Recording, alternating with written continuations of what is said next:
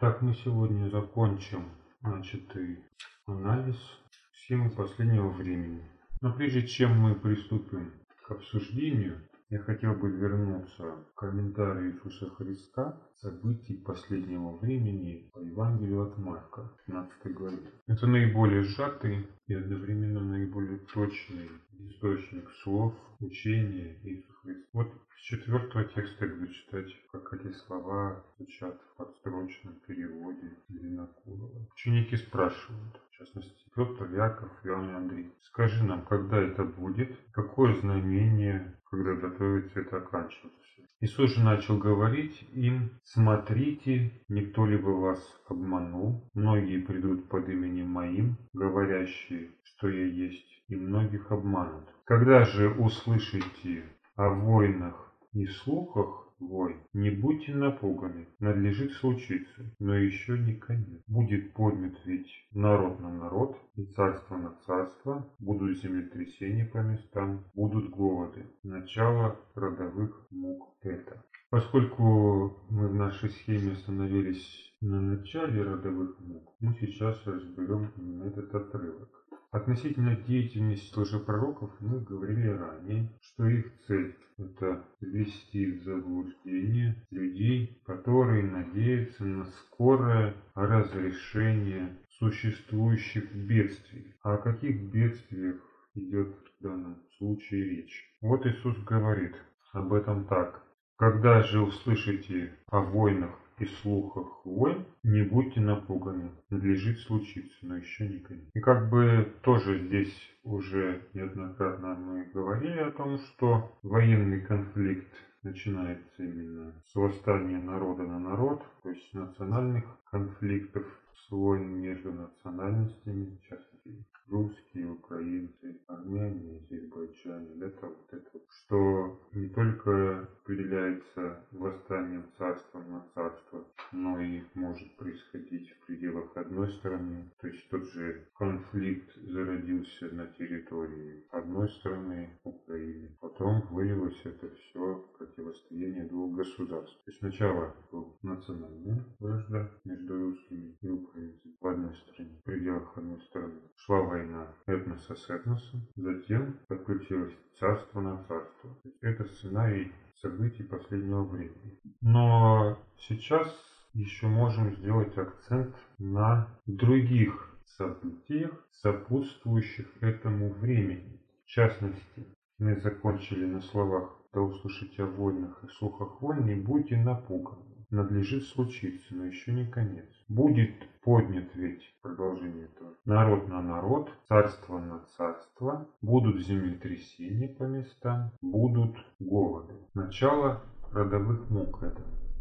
То есть все, о чем говорит Христос выше, это начало родовых мук. Мук рождения для Божьего народа. Об этом мы тоже говорили, что родовые муки – термин, который относится к испытаниям, переплавлению, изменению именно Божьих людей. Потому что родовые муки должны закончиться разрешением, родами, рождением нового человека, что приведет к радости. К радости эти события приведут не всех людей, а только учеников Иисуса, которые, собственно, этой темой и интересуются, как мы читали в начале этой главы, говорит Христос. Кому он отвечает на эти вопросы? И кого могут обольстить приходящие от имени Иисуса? То есть вас, учеников. Итак, мы здесь видим связь седьмого текста и восьмого текста. Седьмой текст говорит, войны и военные слухи, не будьте напуганы, еще не конец. Восьмой текст говорит, поднят народ на народ, царство на царство, землетрясения по местам, будут голоды, начало родовых мук. То есть еще не конец, это начало. Также войны, военные слухи, как это будет происходить? Будет поднят ведь народ на народ. То есть восьмой текст является расширением или комментарием седьмого текста 13 главы Евангелия. Тут, я думаю, все понятно. Но какое отношение к этому имеет голоды и землетрясения по местам? Понятен, да, вопрос? То есть, когда комментируется седьмой текст «Войны, военные слухи». И при этом говорится о том, что восстанет народ на народ, этнос на этнос, то есть национальный конфликт возникнет. потом царство на царство. Здесь это понятно, да, что это является комментарием предыдущему. Но комментарием предыдущему является не только эта фраза, но еще является фраза, которая касается землетрясений и голода. И если голод мы как-то можем э, уместить канву войн и военных слухов, то как это связано с землетрясением? Да? То есть какое отношение землетрясения имеют к седьмому стиху, когда речь идет о войнах и военных слухах? Понятно, как голод может иметь отношение к войне. В существующем обществе, так называемом мировом сообществе, проблема голода решена благодаря многочисленным логистическим связям между странами. То есть, когда идет обмен товарами и продуктами народного потребления. То есть, голод возникает в каком случае? Что где-то не урожай,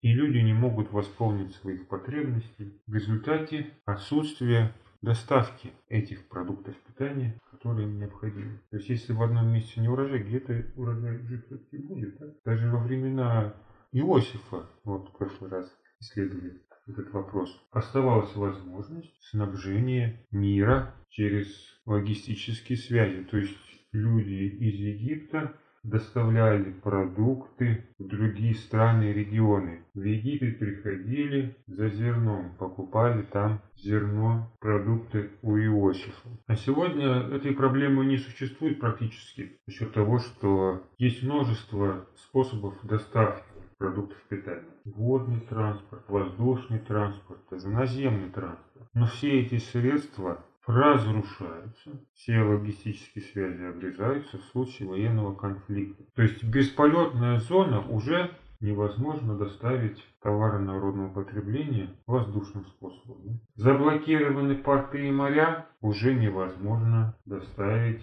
товары народного потребления водным транспортом, не говоря уже о доставке по суше. Оккупированные территории, разрушенные коммуникации, мосты, дороги. Даже если где-то есть хороший урожай, этот урожай не попадет на стол кому-то, кто находится в удаленных уголках планеты испытывает нужду. Но все-таки планета же она большая, так ведь? И, соответственно, средств доставки, если не из одной страны региона, то может существовать и из других стран и регионов, да? А в каком случае голод может наступить в масштабах всей Земли? Если мы опять же рассматриваем в контексте 13 главы 7 текста. Это все комментарий к 7 тексту. В каком случае? В результате войн и военных служб. То есть, когда эта война будет глобальной.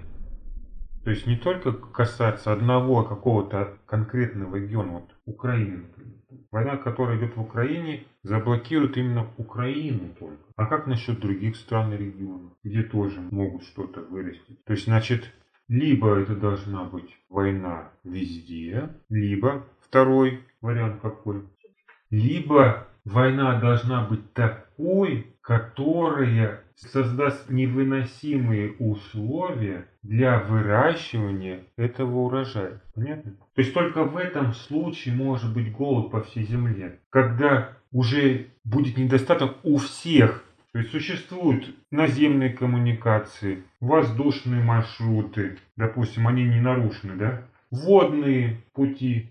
Но доставлять просто нечего. Почему? Потому что ничего не выросло. Потому что есть недостаток в странах, которые производят эти товары народного потребления. Только в этом случае может случиться глобальный голод. И какая это война должна быть в этом случае? Не просто мировая, она должна быть ядерная, приводящая к ядерной зиме, то есть к изменению климата. Итак, услышите о войнах и слухах войн. И комментарий к этому тексту. Это не только восстанет народ на народы царства, но еще и будут землетрясения по местам, будут голоды. Какое отношение землетрясения могут иметь к словам сказанным выше? Войны и сухой войн. Если мы говорим вообще о применении ядерного оружия, то само ядерное оружие уже является этим самым землетрясением. От 4 до 6,5 баллов. Текущее оружие производит землетрясение. Ну, действительно, если оно по местам, да, то есть не где-то, а по местам, то что получается? Оно будет везде, да, тут, там. И это имеет прямое отношение к войнам и к угрозе войны. То есть если где-то бомбят, другие уже боятся. Мало того, еще ведутся споры о том, может ли ядерное оружие провоцировать и обычные тектонические землетрясения. То есть поскольку это толчки, что такое ядерный взрыв с точки зрения литосферных плит? Это толчок.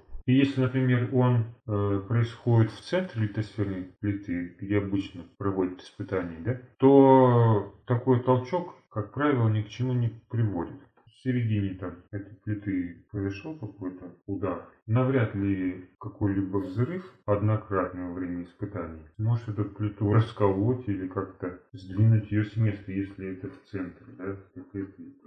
А как правило, не такие места выбирают для испытаний, чтобы не искушать Бога. Но если такие толчки будут приходиться на стыке литосферных плит, то никто не может предсказать даже последствий данного явления. С одной стороны, ядерное оружие может высвобождать лишнюю энергию, то есть стать причиной того, что эта энергия будет высвобождаться и землетрясение не будет происходить где оно должно быть. С другой стороны, оно может, наоборот, провоцировать землетрясение. Поскольку наука, этот механизм движения литосферных плит вообще не изучен полностью, то какие прогнозы в этом направлении люди не могут строить. И не могут сказать, сможет ли ядерное оружие, применение ядерного оружия повсеместно повлиять на движение литосферных плит частности, привести к. Другой еще есть момент. Любой ядерный взрыв, особенно наземный или воздушный, продуцирует всплеск ионного излучения, которое влияет на электромагнитное поле Земли. Оно волнует ионизирующее излучение. Это, в свою очередь, отражается на электромагнитном поле Земли. А если брать последние сведения, то магнитное поле Земли в наше время из-за водородной деградации достаточно нестабильно. То есть оно движется, бегает из стороны в сторону. И это движение ускоряется, что может стать сигналом о том, что возможно изменение магнитных полюсов, которое тоже приведет к землетрясению. Неизбежно приведет к землетрясению. Есть другой момент.